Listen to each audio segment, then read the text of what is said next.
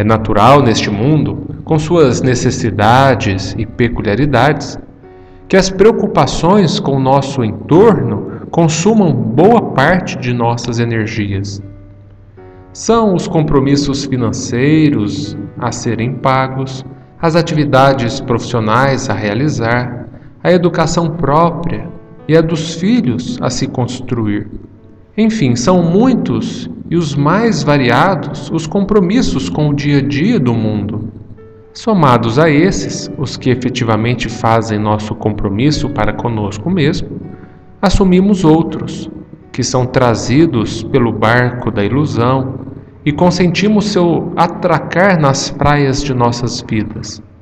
Assim, permitimos-nos ocupar o tempo na luta inglória contra os anos, na ilusão do não envelhecimento, esquecidos de que cuidar do corpo se faz necessário, sendo supérfluos os exageros. Na busca do bem-estar físico, do salário que nos permita a vida confortável, nos deixamos levar pelo exagero da ganância, pelo excesso da cobiça, usando as horas para amealhar, juntar moedas, ter fortunas, e quando percebemos, toda a nossa vida está voltada para as coisas puramente materiais. Vivemos todas as horas de nossos dias para o mundo exterior e só para ele.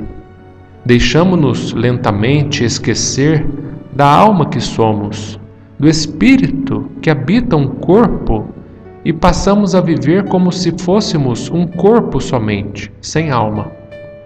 Como decorrência desse comportamento, as aflições da alma surgem avassaladoras.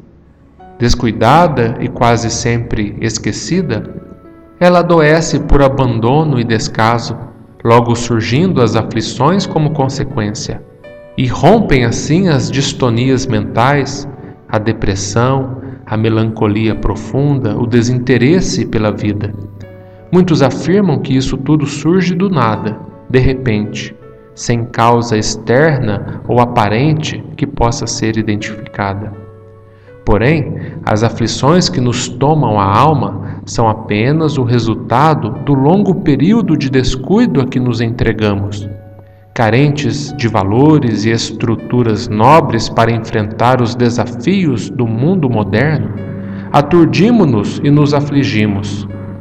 Como os momentos de reflexão, meditação, autoanálise não se fazem presentes e ainda o comportamento generoso de solidariedade e gratidão à vida não se tornou hábito, a alma ressequida do investimento no amor facilmente se perturba. Desse modo, se a alma se apresenta aflita, é porque clama mudanças em suas paragens íntimas. Se a mente, reflexo da alma, perturba-se, é porque carece do investimento inadiável de valores nobres.